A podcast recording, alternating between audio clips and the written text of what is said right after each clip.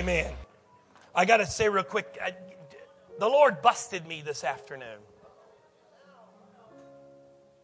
Isn't it great sometimes that God does things in spite of you? Thank God. Uh, Sister Sam had asked me to come up this afternoon to uh, baptize a young lady, and uh, the young lady was a little uh, nervous and skittish, and so she wanted to do it up at the church, sort of when no one was up there. So I went up there, and and uh, she was she's a student at Maryland, and so she's been exposed a little bit to our campus ministry, right? But uh, not much. And Sam has been giving her a little bit of a Bible study, but she brought her mom and her sister, and they they have no clue what we're about. And so you know, let's be honest, we can be a little three headed to some people. And so I was trying to be a little, how can I say, uh, I don't want to use the word political, but I was trying to, you know, stay a little more conservative and and uh, not try to get off too much into the three-headed stuff and explain to her about baptism and what God was going to do for her. But I never really talked about the Holy Ghost, and I thought it for her it seemed like a big enough deal just to get her in the water. Much less tell her, oh, by the way, you know, it could happen. So I didn't even talk about it. Talked to her about baptism, and and uh, I said to her, you know, we're going to get in the water, and I said, um, when you come out of the water, close your eyes and just open your mouth and just begin to worship God. And she kind of looked at me like, yeah, I don't know if I could do that. So I just like, you know what? Hey, at least we're going to get you in the water, we'll get you baptized, and we'll we'll figure it out after that. And so I got her in the water. The funny part is, some of you, you'll, you'll appreciate this. I told her in your normal spiel, take your right hand, grab nose. She said, I don't need to do that. I'm a swim instructor. I don't know. I'm like, knock yourself out, sister. Jive, dive in. So I get her in. This is great. I mean, it's just hilarious. I get her in the back, and Sister Sam was there, and a couple other were there. And, and so put her in there, and she's nervous, and I'm nervous, and everyone else is nervous. And I said, okay, you know, confess your faith, forgive your sin, the scripture said, yada, yada. I baptized you in Jesus' name and laid her down and brought it back up. And she closed her eyes and she, she just stayed like this. She didn't even lift her hands. She stayed like this and she closed her eyes and and I'm praying for it. I'm thanking the Lord, and you know, and I, I, am not doing any three-headed stuff. I'm just praying for general. Thank you, Lord, for your blood. Thank you for what you're doing. And, and I looked, I kind of peeked, and she's just sort of standing there with her eyes closed, and I thought, well, you know, okay. And then I started doing the exit prayer. You know what I'm talking about? Praise God. Amen. Thank you, Jesus. Amen. Praise God. You know what I mean? It's the exit prayer. It's a, sort of like, let's get this show on the road. And I'm praying my exit prayer, and she's standing there, not moving. And I'm thinking, okay, well, the exit prayer is not working. So I just keep praying, and next thing I know, I peeked again, and her bottom lip is starting to move. And I thought, okay. And I just put my hand on it. I said, well, it was almost by default. I was, I, I was like, hey, that's the Holy Ghost. Just let that flow. Next thing you know, it just went poof. It was like she had been speaking in tongues for 20 years. It just came out of her.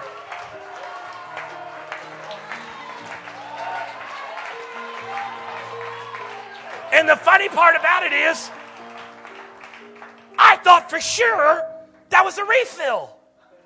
So we were done. I asked Sister Sam, I said, Well, was that a refill? She goes, mm. That was the first time she ever spoke in tongues. In fact, that was the first time I really ever prayed for her like that, was in that. So I'm like, I left out of there going, Lord, I am so sorry. My faith was not, thank God he she was baptized in the Holy Ghost in spite of my lack of faith. Praise God. Amen.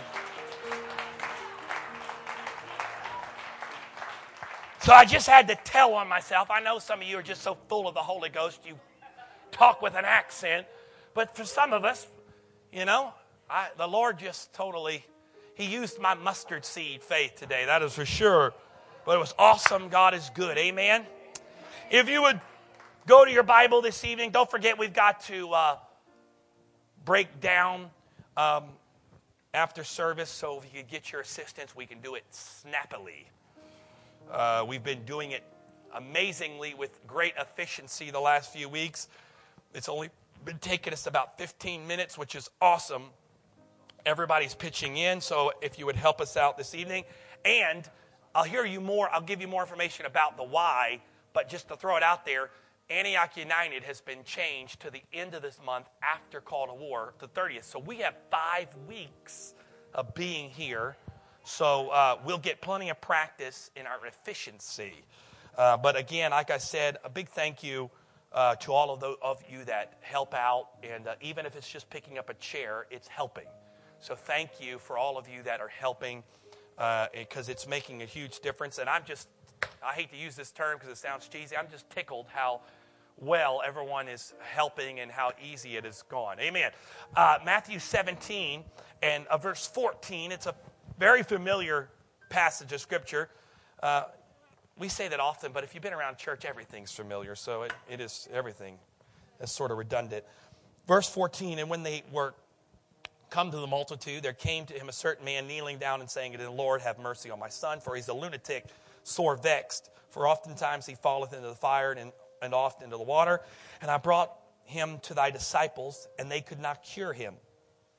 Then Jesus answered and said, O faithless and perverse generation, how long shall I be with you? How long shall I suffer you? Bring him hither to me. And Jesus rebuked the devil, and he departed out of him, and the child was cured from that very hour. Then came the disciples to Jesus and departed and said, Why could not we cast him out? And Jesus said unto him, Because of your unbelief. For verily I say unto you, if you have faith as a grain of a mustard seed, you, everybody said me, shall say unto this mountain, Remove hence to yonder place, and it shall remove, and nothing shall be impossible unto. What's that last part? You. Everyone say that's me. Amen. God bless you. Tonight, with the help of the Lord, for a few minutes, we're going to talk about believing in yourself. God bless you. Thank you for standing. I know that terminology and that title sort of flies in the face of our theology. Believe in myself. How can I believe in myself, preacher? Isn't it about believing in God? Isn't it flesh to believe in yourself. And sort of our theology sometimes gets in the way of God being able to work because sometimes our theology, even though it sounds good, is not always correct.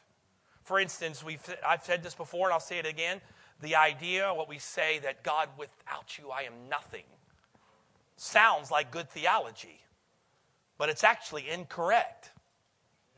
Because the Bible never one time says, without him we are nothing. It says, without him we can do nothing. But it never says, without him we are nothing. Because if you're nothing without him, that means he died for nothing. He didn't die for nothing. He died for you when you were a something. So that's why sometimes our theology can sound good, but not be totally correct. And we, we say, believe in yourself. Wait a minute, isn't you, aren't you asking me to, to, to you know, doesn't Bible say he resists the proud and, and, he, and, and no flesh is going to glory in his presence? I'm not talking about believing you can do it on your own. But you've got to believe in yourself. And I say, why? And here's the, here in the scripture, Jesus lets us in on some insight in what we're talking about tonight. Because when, he, when they came to him, who did they doubt? He said, Why could not we cast him out? They didn't doubt God's ability to, to work, but they were wondering why it wasn't working in them. And when Jesus addressed them, he addressed them by saying, If you have faith of a mustard seed. Basically, he was saying, faith in me of a mustard seed is all you need. But faith in me is not all you need. Because he's saying, if you have faith of a mustard seed, then you should say to the mountain, Be removed, and it shall obey you, and nothing shall be impossible to you. Most of us in this room tonight have no problem believing God can do anything. But our biggest problem is can God really do it through me? We believe God can do it through the preacher. We believe God can do it through the anointed and the called and the, and the, and the leadership. But can God really do it through me? And so we say, well, I've got faith, but nothing's working in my life. Why is it not working, preacher? Because it's not about the preacher. It's about do you believe in yourself? Because you've got to believe in yourself so that God can flow through you. That seems like an oxymoron, but I'll give you a perfect illustration, one that we all use. Moses sent spies into the wilderness, uh, into the promised land. Said, Go, guys, go check it out. They come back. And notice the correlation. All of them believed in God because they knew God had brought them out of Egypt. They all believed God was able because He brought them out of Egypt. They had seen the miracles of Egypt. They had seen what God had done bringing them out of there. They had heard, they they'd recognized the stories and the, the understanding of the plagues. They, had, they knew about the, the crossing of the Red Sea.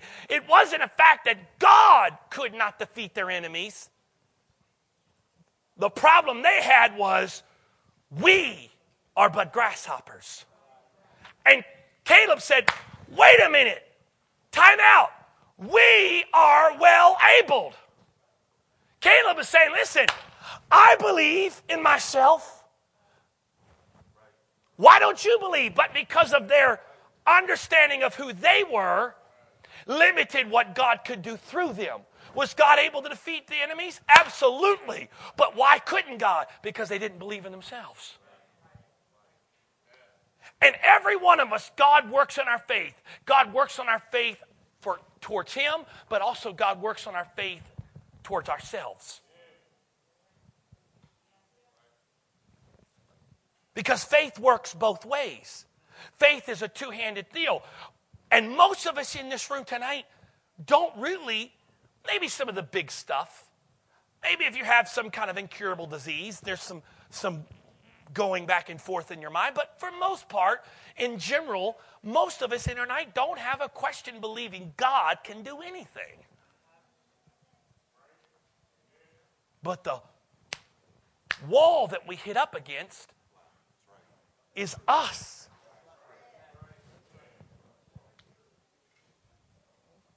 This little baby's put in a basket, pushed down the river. Crocodiles snakes snapping at the basket, gets down, pulled out of the water, raised in the best of the best, best schools, best opportunities. In all of this, he begins to explore his roots, who he is, and begins the more he finds out about himself, the more he realizes he's a round peg in a square hole. He doesn't fit in quite like he does. I don't look quite like you look. Why do you look this way and I look that way? Something's up. And he begins to explore who he is and finds out wait a minute, there's a reason why I don't look like you. Because we didn't come from the same mother. We don't come from the same father. We don't come from the same bloodline. And he begins to explore about himself. And in the process of this, in all of this exploration and all this kind of conflict of who he is, in the middle of this, he commits a horrible crime.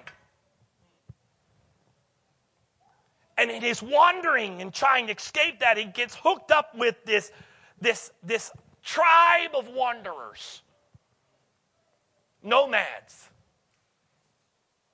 the Midianites who, who don't really have a home, don't really have a don't really have a destination. They kind of just wander around. They're, they're nomadic herdsmen. They, they kind of go here and there. And, and, and, so they're really a people without an identity. Yeah, they're the Midianites, but they don't really have a place to call. So here's a man that's searching for his identity that gets caught up with people that really don't have an identity.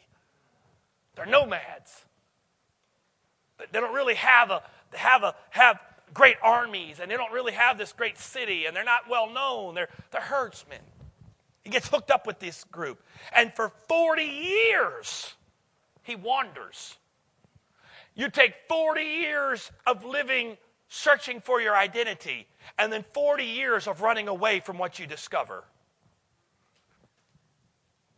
And on your 80th birthday, after blowing out the candles, you're leaving your birthday party on the way home. You see out of the corner of your eye the flickering of fire, and you turn and you find this bush that's on fire.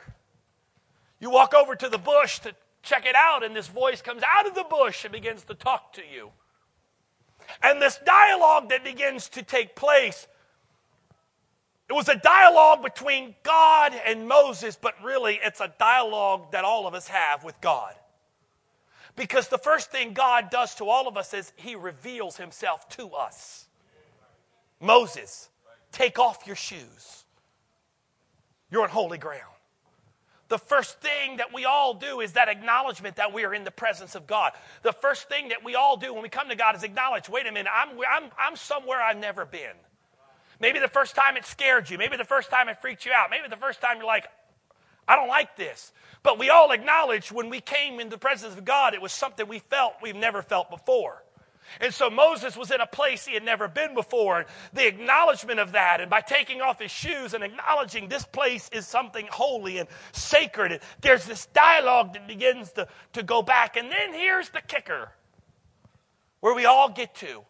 We're cool. We love the holy ground stuff, man. That's awesome. We love being in the presence of God. We love experiencing God. But then all of a sudden, God says, Here's your call. Boy, we're saved. I mean, here's a guy that's wandering in the wilderness who's trying to find himself, and this bush appears, and man, what an incredible experience. And whew, man, what an awesome testimony. I can't wait to go home and tell my kids. I can't wait to go home and tell people what I saw. And boy, that first experience we have with God, that first little honeymoon we have, boy, it's amazing. But then all of a sudden, God says, now it's time for you to recognize the call. And all of a sudden, you go from a man that was in obedience, took off his shoes, understood and acknowledged where he was. All of a sudden, now he's faced with a whole different idea because he's faced with the call. And now all of a sudden, he begins to back. Whoa, wait a minute. I like the shoe thing. Hey, time out, time out, time out, God. Time out. And we know the story, the dialogue begins to take place. And finally, God says, Listen, let me show you something. Let, let, me, let me deal with something here because I've established who I am, but now I need to establish who you are. God established who He was. I am the I am. Period. But when God established who he was, then he had to establish who, who Moses was. Because if God wouldn't have established who Moses was, Moses would have never been able to go back to Egypt. Because believing in God, yes, but believing in Moses, yeah. So then God goes into this three step process of dealing with Moses and getting Moses to deal with his viewpoint of himself. And he says to Moses, What's in your hand? Moses says, Well, it's a staff. And he says, We all know the story. He says, Moses, throw down the staff. And Moses throws down the staff. Now, I don't know what his feelings about snakes were, but I just got to admit, probably based on the percentages of it, he had to be a little nervous. And now he is dealing with something. He's now dealing with the fact that he has taken this staff and he's thrown it down in this staff, and now the staff has become a snake. And now he's looking at this and he's trying to figure out okay, what am I going to do now? And God says, pick up the staff, pick up the snake by the tail. Notice this. When did the snake turn back into a staff?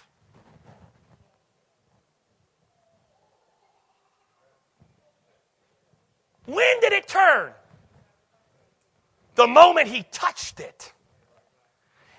Most of us would have said, God, that's good, but could you turn it back into staff and I'll touch it now? Pick it up. Well, yeah, good, God. Can you turn it back? I'll be glad to touch it. But God asked him first to reach out in faith before his what was happening was manifested there. Why was it important? Because God was trying to deal with something right there in that moment. He was trying to say, listen, don't wait till you see the evidence of what I'm going to do, but obey what I'm asking you to do now. And notice this, he was dealing with this in private so that it could be established in public. God is always going to test you in your private time before he ever tests you in your public time. God is always going to ask you to step out in faith in your private time before you ever get a chance to step out in public time. If you can't establish your faith in your private time, in your bush moments, you can never establish your faith in your public moments. If you can't obey God and walk with God and learn to step out in faith when you're no one's around and no one's looking, honey, you're not going to do when everybody's eye are on you. And he says, reach out and touch it. And it wasn't to the moment he touched it that it turned back. Why? Because God knew that in just a little while, that same staff was going to have to be lifted up. And forget a snake turning back to staff, that's easy. Well, we got an army behind us.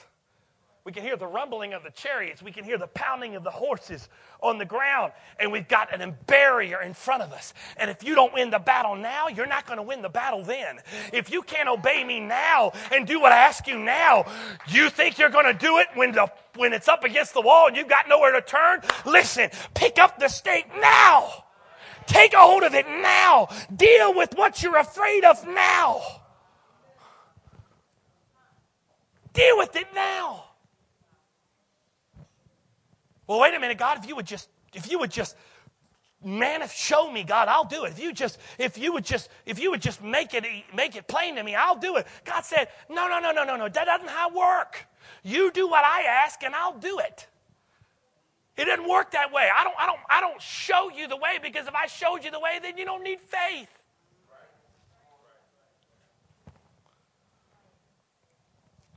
And he touched that thing and turned back and then God goes a little a step further. Says, take your hand, put it into your bosom, pulls it out, and boom, all of a sudden now, he has gone too far. Because now he's got leprosy. He's got a death sentence. He's got the incurable. And now he's thinking, I can't imagine what must have gone through his mind at that moment. God says, put it back in your side and puts back in and pulls it back out and it's new. And here we are, we're still dealing with it. We're dealing with it. So the first thing God does is he dealt with what he's afraid of. He dealt with his fear. His fear of what was going on. Then the second thing his was he dealt with what controls you. So the first thing God deals with is He deals with your fears. And then the second thing He deals with is what can control you. But the third thing He says, that's great, but like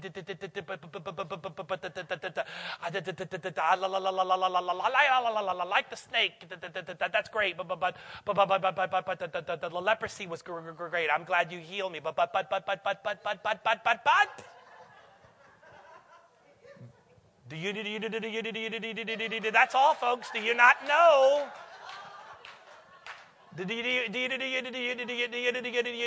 you not know?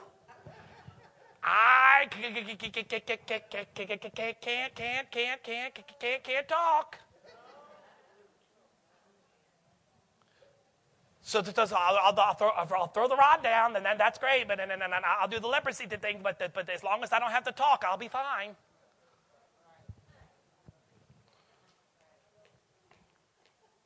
Because his shortcomings became his identity. His shortcomings. Do we have shortcomings? Absolutely. You all got it. All of us have things that are our shortcomings. But God said, I'm not worried about your shortcomings. I've already figured out a way for you to deal with your shortcomings. So, this whole dialogue that takes place, God's dealing with Moses, not to convince Moses that God can do it, but to convince Moses that he was the man for the job. God is not trying to convince us tonight that He's able to do it. We have established that. But God tonight is trying to convince this group of people, and more importantly, the individuals in this group of people, that we are the ones that are called to do it. If you're waiting for the Calvary to come sweeping in here for it to happen, there is no Calvary. We be it. If you're waiting for some great uh, great move to come in here and usher in revival in Antioch West, guess what? It's not going to happen. We are it. And the question tonight is, is that, well, do we believe God? Absolutely. Do we believe God can do it? Absolutely. The question is, do we believe we are the people that God is going to do it through? Wait, wait a minute, preacher. You don't, you don't know what I, what's going on in my life. You don't know I got this a part of my life. You got that a part of my life. And, and then, okay, well, God can deal with that. God, well, well, well, but you don't know about me. You don't know about me. You don't know my shortcomings. You don't know my faults and my failures. You don't know my, what, I, what, what, what I've gone through. You don't know. You don't know. You don't know. Yes, I do know because He knows. And if He called you like you are, He'll use you like you are. I'm not preaching tonight an excuse to go out and go crazy and live your life like you want to. That's not what I'm talking about. But I'm telling you, if He called you like you are, He'll use you like you are. Notice, He changed the stick, He changed the leprosy, but He didn't cure the speech.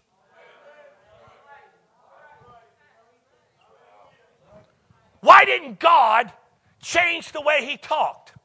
This came the dude that wrote the first five books of the Bible.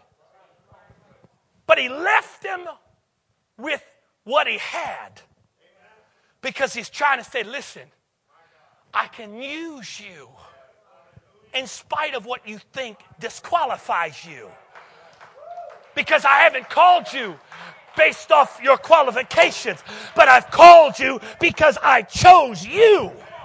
I chose you. Hey, I could have let you die in the river with the crocodiles and the snakes. I could have let you die by the courts of the Egyptian. I could have let you die in the wilderness with the Midianites. But I saw you, Moses, and I chose you, Moses. And I'm here today to tell you, Moses, I know where you come from, but more importantly, I know where you're going.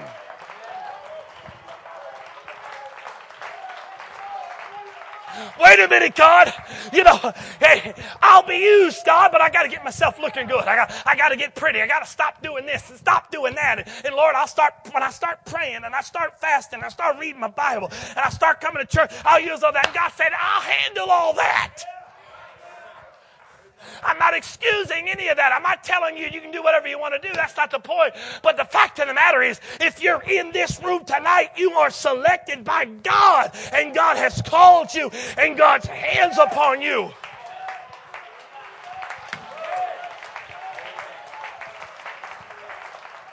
I don't care how messed up you are. I don't care how much your life seems to be in disarray. The fact of it is, greater is He that is in me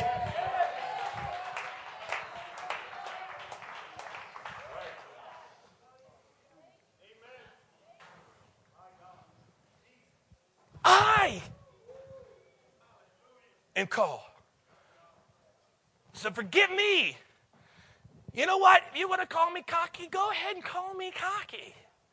That's okay. I'd rather be cocky and cocky and confident than meek and a pushover. So if I come across arrogant, apologies, because I don't believe that I can do all things, but I believe in God working in me. And when I believe who I am in God, it puts me in a level that I can walk around and know that I am something. Not because of what I've done, but the fact is, He called me. God called me. God chose me. And watch this. This is our most, this is our favorite verse our, one of our favorite verses. I mean, athletes tattoo it on themselves. Tim Tebow wear it, wore it on his eyes. Philippians 4:13. We love this verse. Go to the Christian bookshop, you can buy pictures. I can do all things through Christ who strengthens me. And you know what we focused on in that verse, which is not saying it's wrong, but you know what we focus, focus on? That word right there Christ. But the revelation of that verse is not Christ. The revelation of the verse, I. Because Paul said, I can do all things through Christ. Per, Paul first established, I believe in myself. And because I believe in myself, I believe God can work through me. Paul's revelation of himself and his confidence in himself, not in his ability to do it. He acknowledged his shortcomings. In fact, he prayed about them. And God said, No, no, no, no. You're going to have to deal with it, buddy. I'm not fixing those. But I can do all things through Christ. What am I preaching tonight? What am I, are you asking me to do, preacher? Walk around and, and, and just act like I've got it all together? I'm not asking you to do that, but I'm saying to you is that somehow tonight in the Holy Ghost, I pray that someone gets a revelation that when you walk out of here, you walk out of here understanding who you are and who God's called you to be.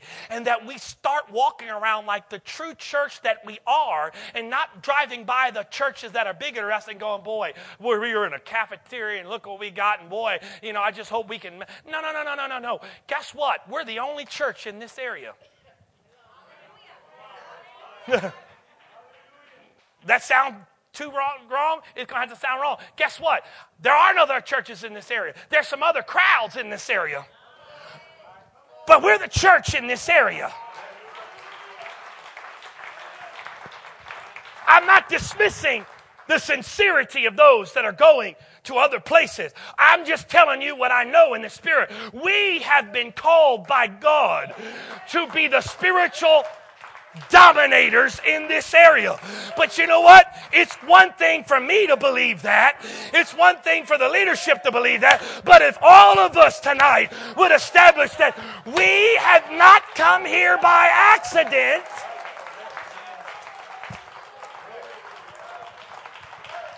but we, we, I, I belong here. I belong here. I belong here. I'm not here by accident. I'm not here by default. I'm not here because I've got nothing else to do. But I am here tonight because I belong here.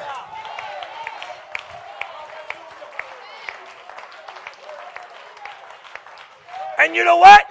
If you are here, then you're important to what God is going to do. I'm coming back here. Because you know what? Problems? Yeah. Difficulties? Yeah. But the fact of the matter is, do you know the hand of God is on your life? The anointing of God is on your life. And you know what? All you see is Angelo. All you see is what you can't do. But if you would let God peel back the curtain and show you what He can do, not through me, not through them, but through you. Brother, I'm telling you right now, there is no devil in hell. There is no mountain too high. There is no valley too deep. There is no river too wide that God cannot use you.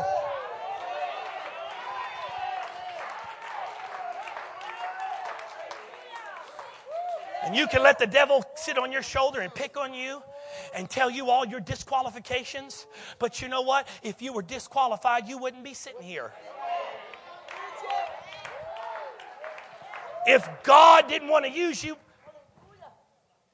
you wouldn't be here. Being here qualifies you. And in your mind, you say, Well, you don't know what, what I've done. You don't know. You know what? If God didn't tell me, it must not be important to Him. I'm telling you what God's told me. So let's stop trying to deal with all the stuff that we think disqualifies us and start focusing on what does qualify us. Do you have the Holy Ghost? Have you been baptized? Then you're qualified.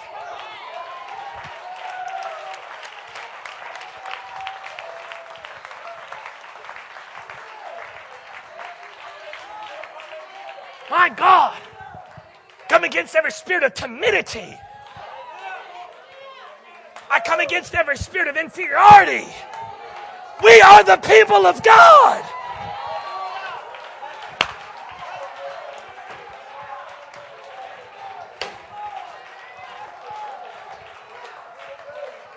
You need to turn to your neighbor and say, Do you know who you're sitting next to?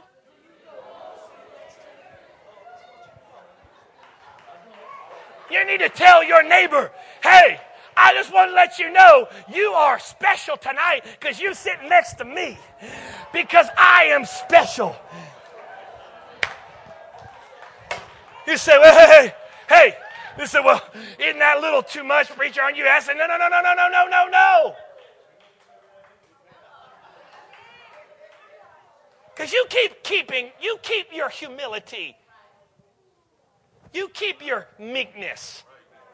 And you keep hiding, Gideon. There's a, there's a meek guy. You keep hiding, Gideon.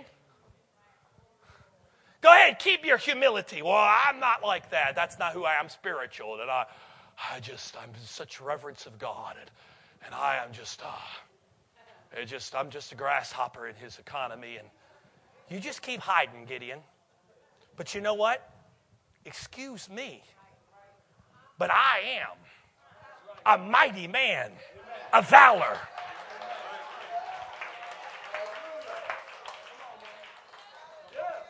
Notice, God didn't address who he was with Gideon. God didn't tell Gideon, hey, dude, chill out, man. I'm your God. Don't worry about it. I got your back. Think about that. So that proved to me Gideon knew what God was able to do. Because God never addressed with Gideon. Hey, Gideon, why are you hiding? Don't you know I'm your God? Gideon, why are you afraid? Don't you know I'm your God? Hey, dude, let's go. Didn't address it. Because his faith this way wasn't his problem.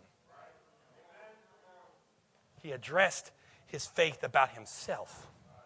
So if you think what I'm preaching tonight is just puff yourself up, then you don't know God because God says, hey, why are you hiding? Well, I'm scared. God, you don't, no, no, no, no, no. Do you not know who you are? You are a mighty man of valor. And through the process of changing his viewpoint about himself, he was able to step into what God was doing. So if you don't think God is trying to get you to believe in yourself tonight, then why did God waste his time with Gideon? Because the whole dialogue with Gideon was about trying to get Gideon to believe in himself. And he went so far as to let Gideon be told by the enemy what the enemy thought about him, to try to get him to believe in himself. I'm not preaching for us to, to walk around here prayerless just because we got it all together, we don't need to pray, we don't need to fast, we don't need to seek God. That's not what it's about. But we walk around here knowing. I, I, I got to be honest, and I'm trying to close here tonight, but I got to be honest. I'm about fed up to here with the adversary pushing us around like we're just a bunch of poor little people that he can intimidate. Maybe you don't feel that way, but I'm telling you what, I am sick. I feel some boldness about to crawl up on my back. I am tired of the adversary trying to intimidate us, trying to push us around. I am tired of that. God did not call us here to be defeated.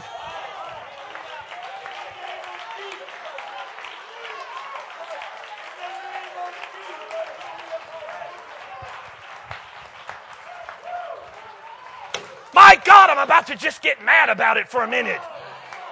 Enough is enough.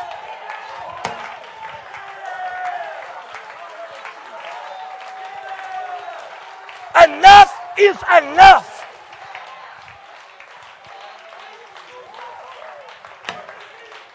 You know what? We're going to do it tonight. We're declaring every, the Prince of Crofton, the Prince of Davidsonville, the Prince of Gambrel, the Prince of Odenton, the Prince of Millersville, the Prince of Glen Burnie. We are coming after you in Jesus' name.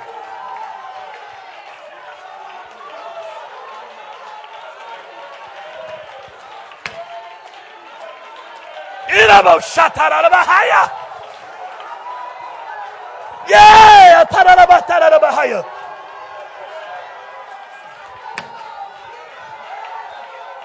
Prince of Severn, we're coming for you. We're coming for you because we are the army of the Almighty God.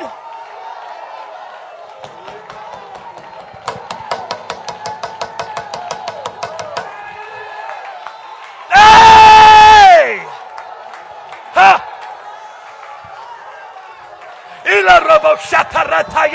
Ilo ribo ranaye, ilo ribata.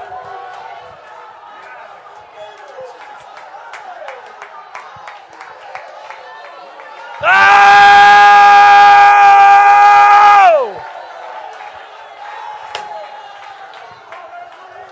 I wish somebody would just get mad about it for a moment and say, You are not pushing me around anymore.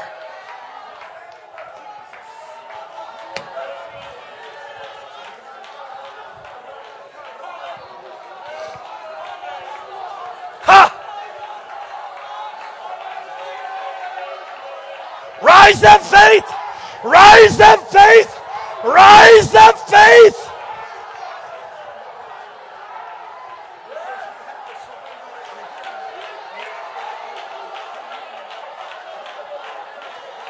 I don't know what you're waiting for. It's time. Rise up, faith!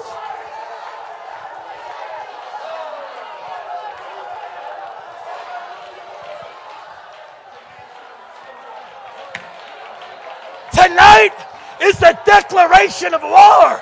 We will not be defeated. We will not be pushed around because we are the children of the Most High.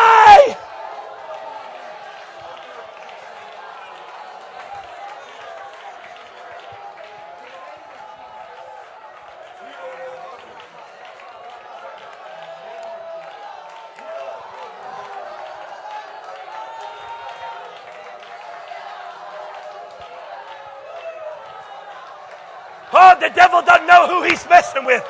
The devil doesn't know who he's messing with. He's messed with some of you too long.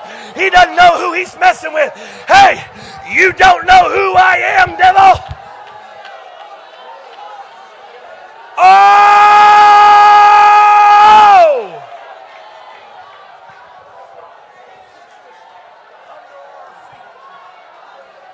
Oh, I wish somebody would you grab a prayer partner right now in the name of Jesus? We're going to pray right now. Come on, we're going to pray right now.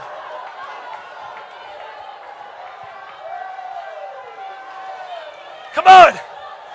Something will be broken in this place tonight.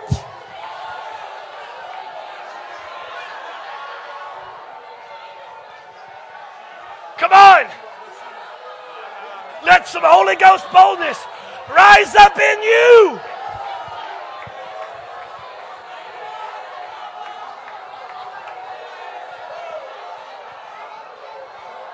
Yes. Yes. Yes.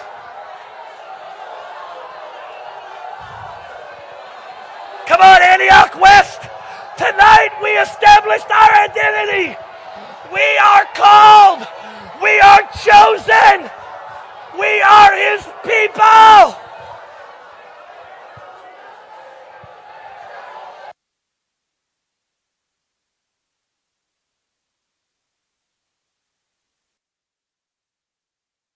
Come on, we're putting the adversary on notice tonight. We're putting the adversary on notice tonight. We are the called. We are the called.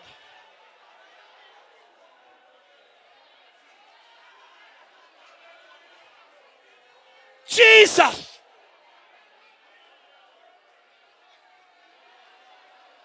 Come on, Moses. Let my people go.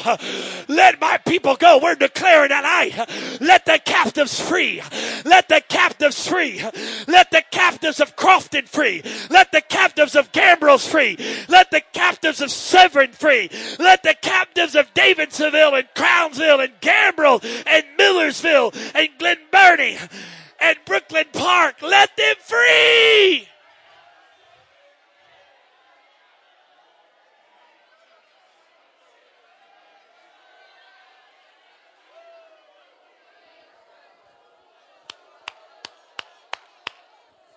Come on. If you're done praying, link up with somebody else. We're not done yet. We're not, we're not done yet. Come on, we're there. We're, we've gone far, but we're not there yet. Come on, we're walking out of this place with some victory. We're walking out of this place tonight with some victory. We're walking out with victory tonight.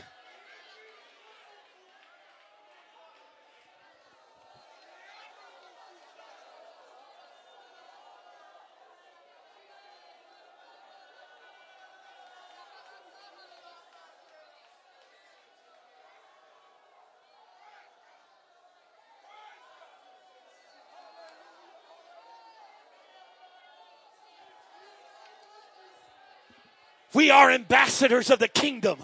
We're ambassadors of the kingdom. We're not bound by the things in this world. We're ambassadors of a higher kingdom. We're ambassadors of a higher kingdom. Oh, thy kingdom come. Thy kingdom come. Thy kingdom come.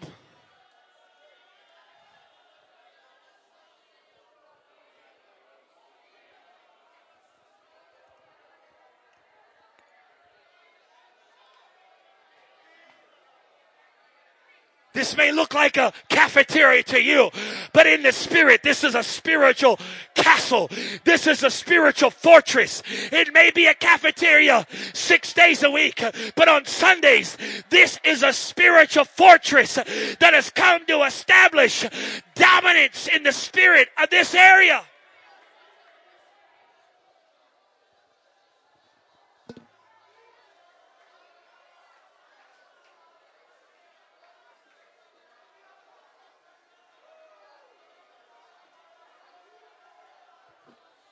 Oh, yes, yes, yes, yes.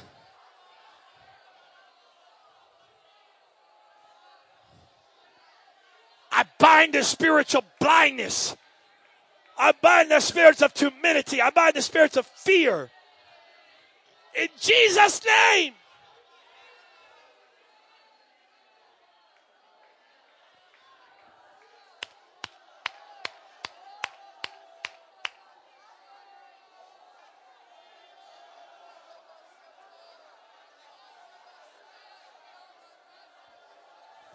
Yes.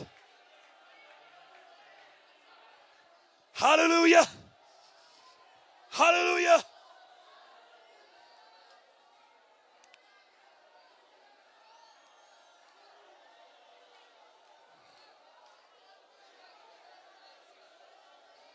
Yes.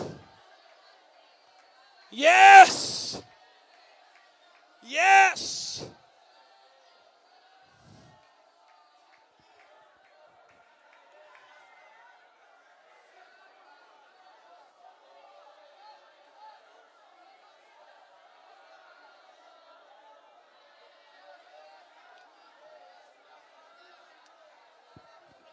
We are well able. We are well able. We are well able. I am well able. I am well able. I am well able.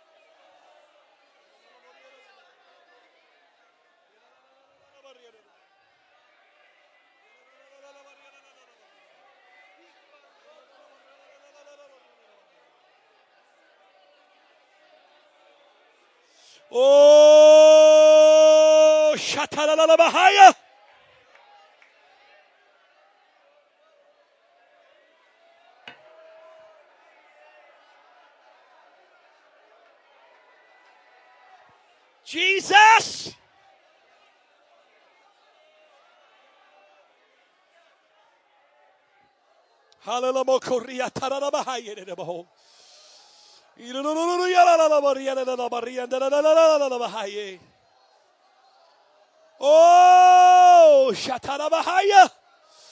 Iluluburian dedelabakoria tahaye. Ilululuburian dedelabahaya.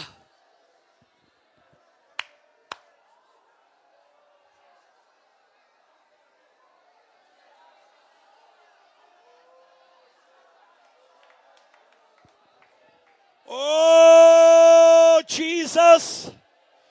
Jesus, Jesus.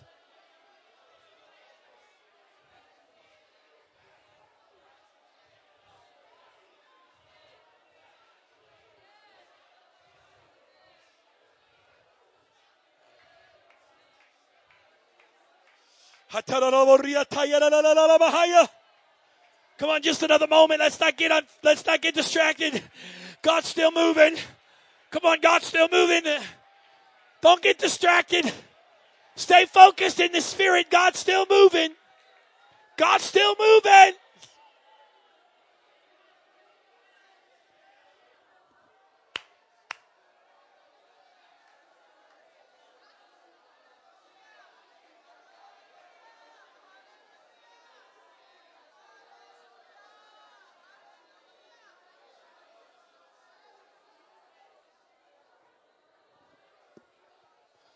La la mahaye. Ilalala rianda la la la marianda la la la maria la la mahaye la la la la mahaye. Halala marianda la la maria la la mahaye. Ilalu rianda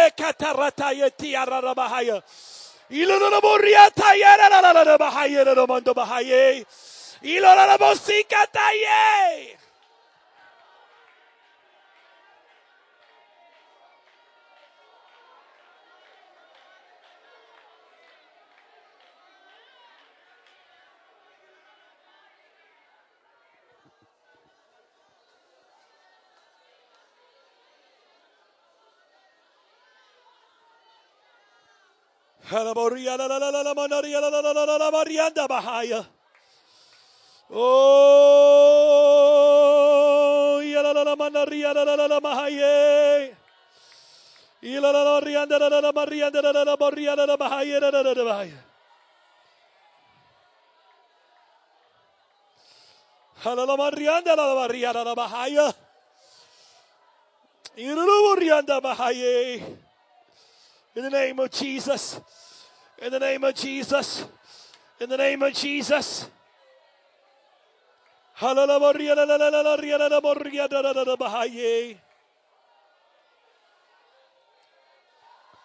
Oh, Holy Ghost, Holy Ghost, Holy Ghost.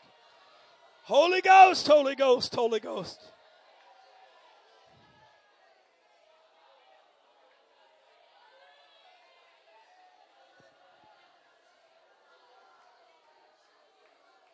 Oh, yes. Yes. Yes. Yes. Yes.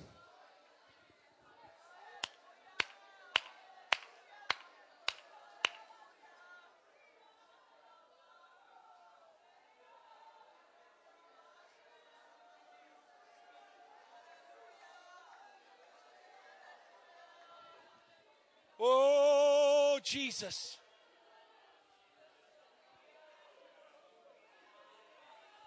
Jesus, Jesus. Jesus, Jesus. Jesus, Jesus.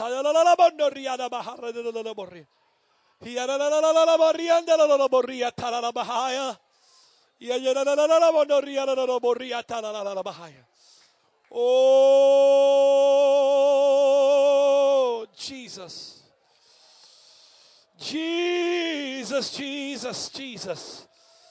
Yes, yes.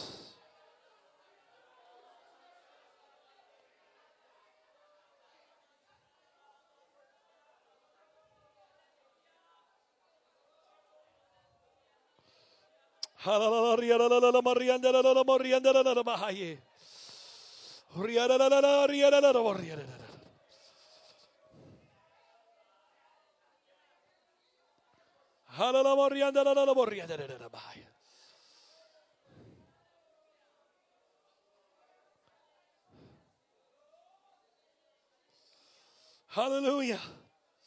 Hallelujah.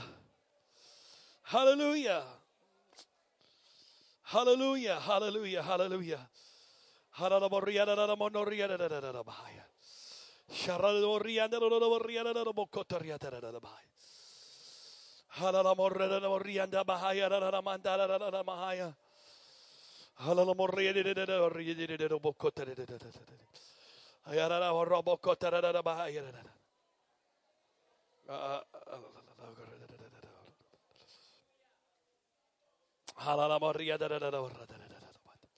Hallelujah.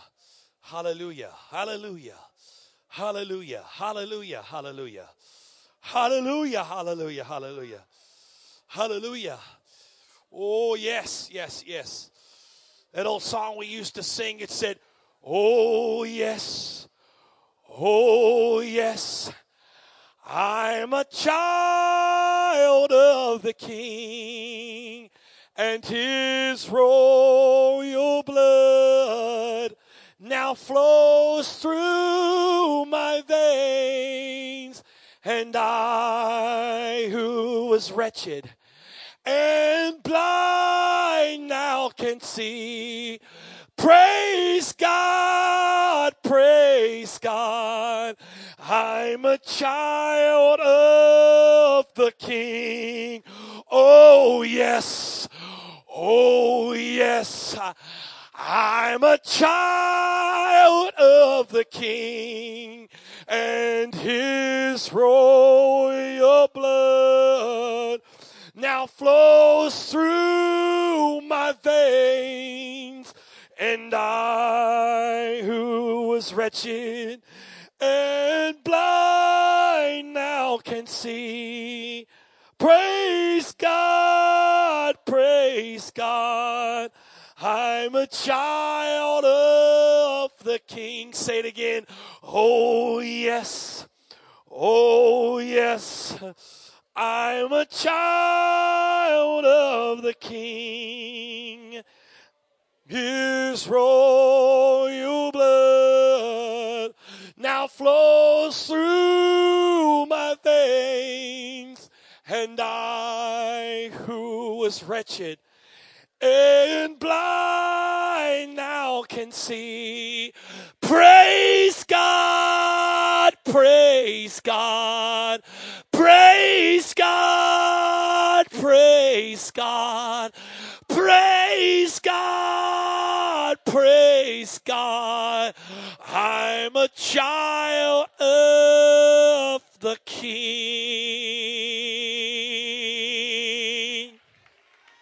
Oh, can we just give the Lord a hand clap of praise right now?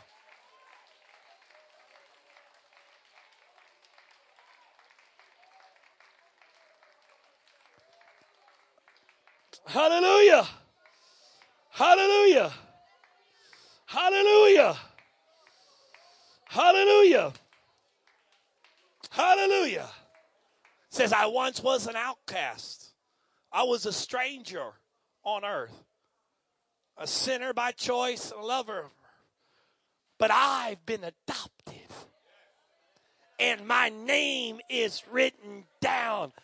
I'm an heir to a mansion.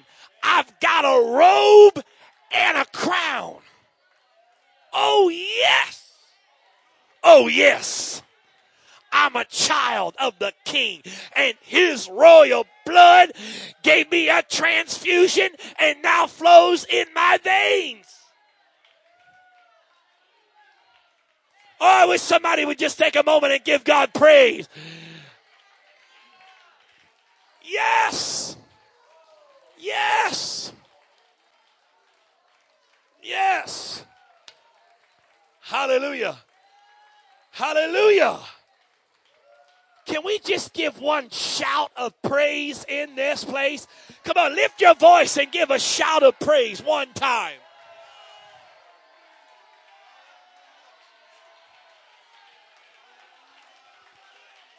Yes!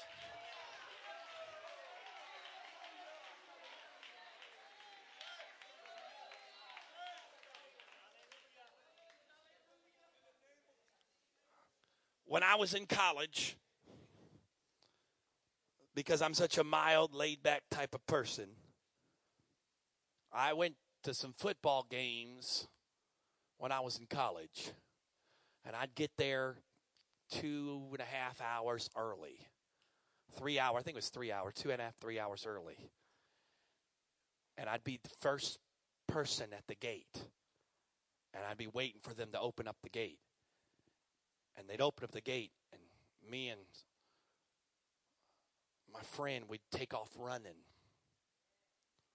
And we ran because we could get to the first seat right at the corner of the end zone right on the first, right in the middle of the action. In one game, Maryland was down by a lot.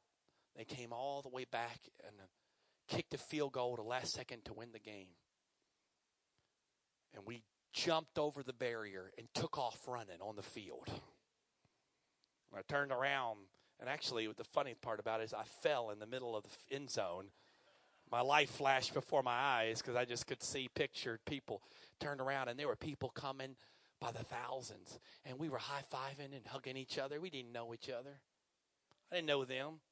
We were hugging each other. I mean, it was just it was just this euphoria. Why? Because we were on the winning team. So before you leave, high five three people and tell them, smile because we're on the winning team. Come on, do it. Five, five, three people. Tell them, smile. We're on the winning team. Don't be running around here frowning, baby. We on the winning team. Amen. God bless you. High five and pick up a chair at the same time.